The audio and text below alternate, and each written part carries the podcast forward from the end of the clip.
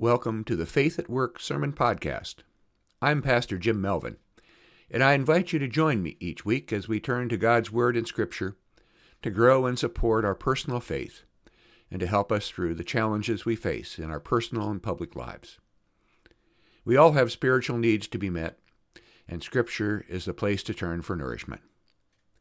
I intend the messages presented here to be appropriate for all people, people of all religions, and for those who are simply seeking meaning and purpose in life. This week we look back and remember the tragic events of 9 11 2001 and try to find a message of hope in our remembrance. This week we begin by hearing the words of St. Paul from the book of Romans, which he wrote to a young Christian church in that first century city.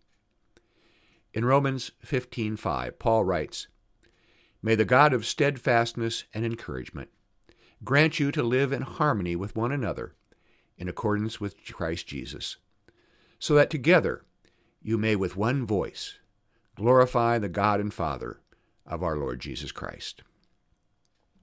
Grace to you and peace from God our Father and from our Lord and Savior, Jesus Christ. Amen. In 1971, on a hilltop in Italy, the Coca Cola Company assembled young people from all over the world to sing this message.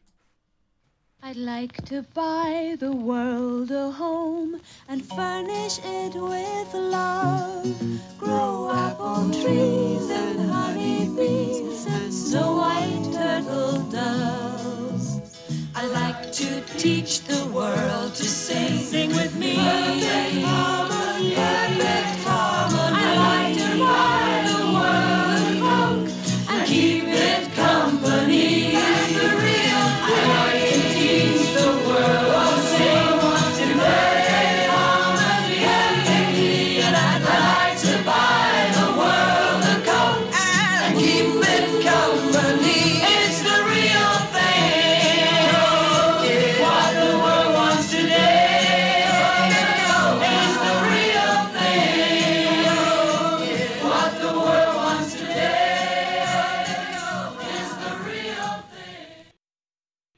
50 years later, as I play that remastered version of the Coke commercial on YouTube, I'm transported back to my living room couch, where I sit with a tear in my eyes, as voices were added to the swelling chorus, and the camera drew back and panned over young people of every possible skin tone and facial feature, dressed in colorful ethnic costumes, creating a patchwork quilt of diverse faces, smiling blissfully up into the sunshine of an imagined peaceful future.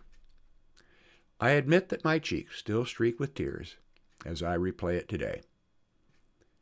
There were good reasons for that song to create such a long lasting emotional reaction in me, and I suspect many people of my age when we revisit it. At that time, the Vietnam War was at its height, and we watched on TV as children who looked a lot like the ones on that hilltop died horrific deaths in firestorms created by our bombs. We saw American boys shivering with fear in the jungle, or gravely wounded being loaded onto helicopters. We'd seen four young black girls blown up as they attended church in Birmingham, Alabama. And in rapid succession, we witnessed the bloody assassinations of John F. Kennedy, Malcolm X, Martin Luther King Jr., and Bobby Kennedy.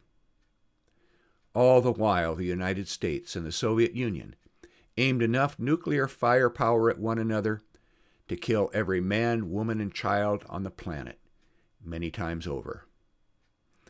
Oh, how we wished we could teach the world to sing in perfect harmony.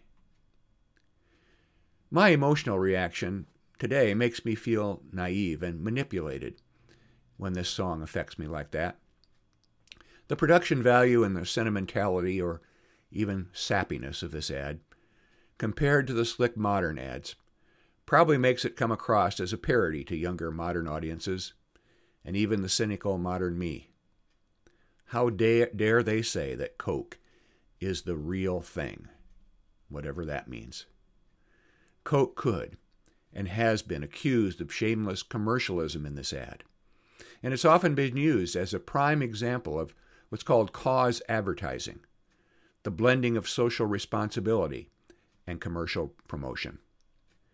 Today, Coke is being criticized for that success, the success of their marketing of highly sugared drinks over the years, for advocating poor nutrition, which has led to childhood obesity all over the world. But I still appreciate the sentiment. I wish we could teach the world to sing in perfect harmony. This is a timeless desire. Harmony was Paul's dream, at least among the followers of Jesus. I repeat what I just read. May the God of steadfastness and encouragement grant you to live in harmony with one another, in accordance with Christ Jesus, so that together you may with one voice glorify the God and Father of our Lord Jesus Christ. This wasn't a Coke commercial or an idle wish. He prayed that faith in Jesus Christ would unite his followers in glorifying God with one voice. There's a big difference between consuming a sugary soft drink and faith in Jesus Christ. For Paul, Jesus was the real thing.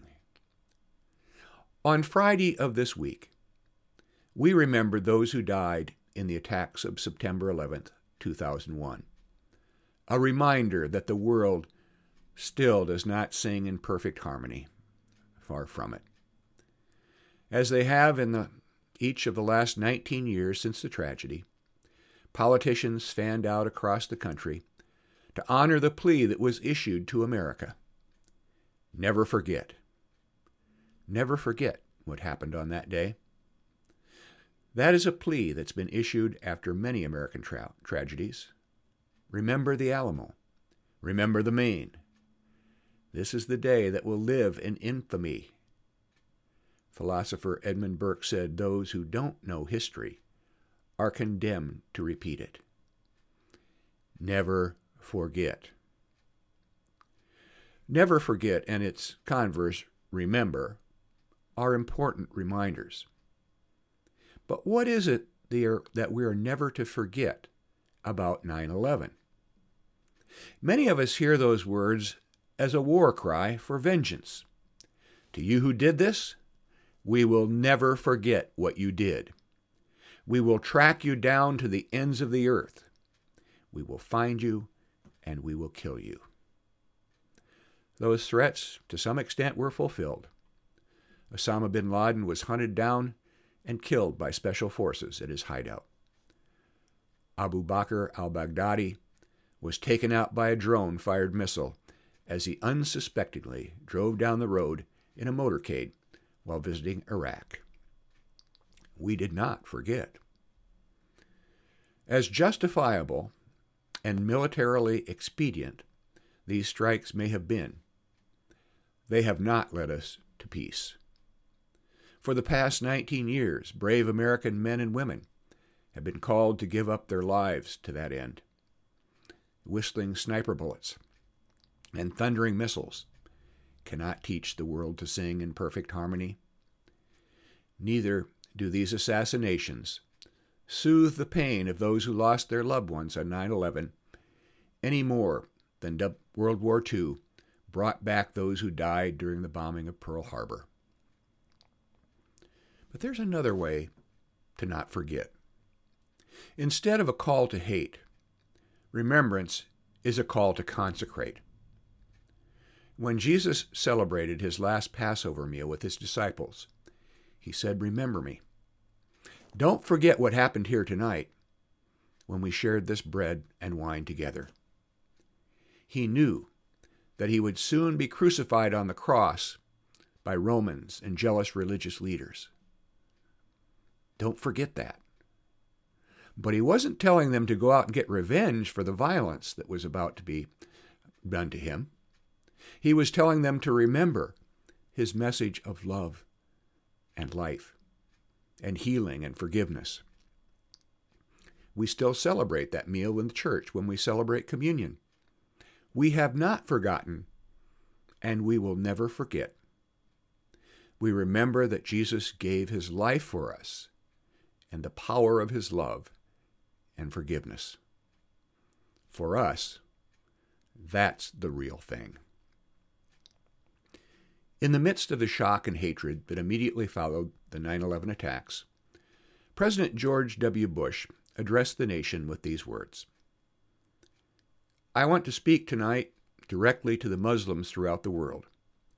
We respect your faith. It's practiced freely by many millions of Americans and millions more in countries that America counts as friends. Its teachings are good and peaceful. And those who commit evil in the name of Allah blaspheme the name of Allah. The terrorists are traitors to their own faith, trying, in effect, to hijack Islam itself. The enemy of America is not our many Muslim friends. It's not our many Arab friends. Our enemy is a radical network of terrorists and every group that supports them. President Bush's conciliatory tone did not stop him from pursuing military action against the terrorists and their supporters. Even though that military action did not resolve the problem of Islamic terrorism and still hasn't, we're still dealing with the human and economic costs of those actions two decades later. The president, however, set the proper moral tone in his address and a basic principle for future response.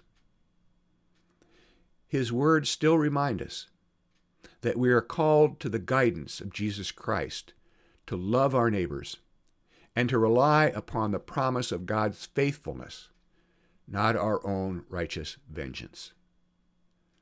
There was still an opportunity for us to teach the world to sing in perfect harmony.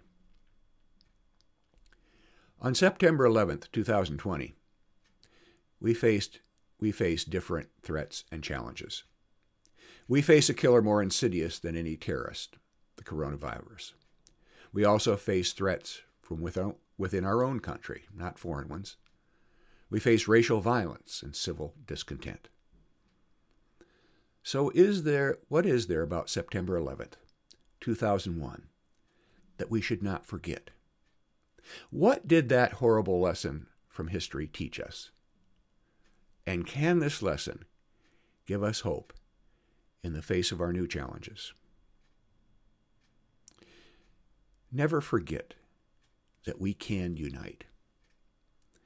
When I logged onto Facebook this 9 11, I saw people sharing their stories of where they were and what they were doing when they first learned of those planes flying into the towers. I just arrived at my office at the church when I learned of the attack on the radio.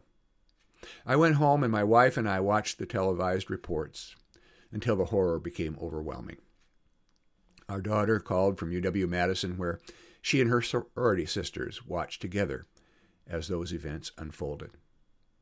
And I remember her expressing how grateful she was that her mother was on leave from United Airlines, where she was a flight attendant, and was safe. All of our eyes were focused on the same scene. It reminds me of looking up at the moon at night and realizing that millions of eyes around the world are looking up at the same moon. We are united in our focus on a common object. At least for a short time, partisan politics in America was put aside as we all mourned together. America received condolences and promises of support from nations all around the world. We were nationally and globally united in our grief. However fleeting those feelings of unity may have been, they exposed our common humanity. We sang in perfect harmony. Never forget that we are strong and brave. We can never forget the strength and bravery of the people who responded on that day. We've all heard the stories of the bravery of firefighters who died when they ran into the flaming towers to rescue the helpless. And we remember the ordinary people on Flight 93 who stormed the hijackers at the cost of their own lives and prevented that plane from being used as a missile that would have killed many more had it reached its target in Washington, D.C. We should also never forget the emotional strength of mothers and fathers around the country who gathered their children in their arms and assured them that they were safe. Parents were supported by teachers who also gave their students a sense of security. And remember the immediate response of those who set to work clearing the wreckage to build something new. It took years, but from that smoldering wreckage, we raised up a new, gleaming Freedom Tower. Never forget that we are people of faith. I was serving as a pastor in a Lutheran church on 9 11, and I witnessed firsthand how the people of our community could come together in faith. We gathered as a community for an interfaith worship service led by a Christian pastor, a Jewish rabbi, and an Islamic imam. Representatives of law enforcement com- community, firemen, and other first responders, and airline personnel gathered to pray, sing, light candles, and weep together. In the weeks and months that followed, I witnessed what I can only call a spiritual renewal as people not only came to church to worship, but examined their lives and shared their feelings of faith with one another. We were all searching for answers. I think we found some. I know that we grew. I never sensed for a moment that we blamed God for what happened, but through that experience learned that God would be with us through any kind of tragedy. Our faith got us through. We survived. Through all of this, we give thanks to God. For a brief moment in that sanctuary, I heard us sing in harmony. Paul's wish that with one voice we may glorify the God and Father of our Lord Jesus Christ was honored. Today, our community choir is out of tune again. Our voices are not raised together in praise, but clash in angry attacks on one another and in discordant political rhetoric. But today is an opportunity to hold a universal choir practice. Think. We can bring BLM protesters in tune with faithful police officers. We can harmonize the efforts of medical professionals around the world to work for a solution to the pandemic. Maybe even we can teach Republicans and Democrats to sing their own unique songs in our concert of peace. This is a chorus that will sing in churches, mosques, temples, and synagogues everywhere. I'm not a music person, but I've been to a few choir rehearsals, and I know that in order to sing my part in the harmony, I have to listen to the other singers. The individual must put aside personal glory for the sake of the whole. And when it all comes together, it's beautiful.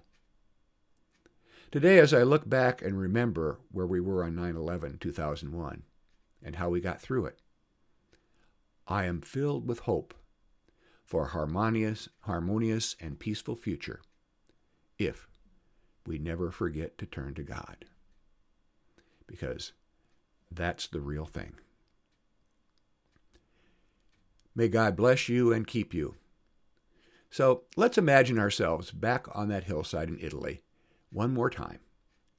But this time, listen to the original song that Coke adapted for their ad.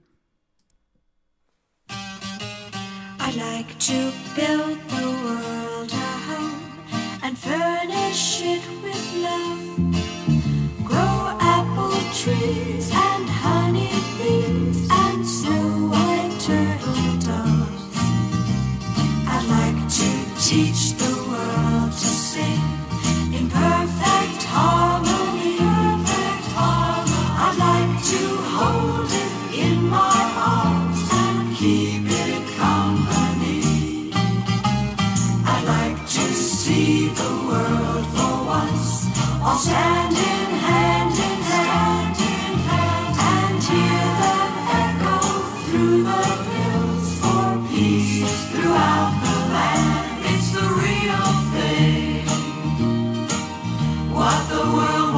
today.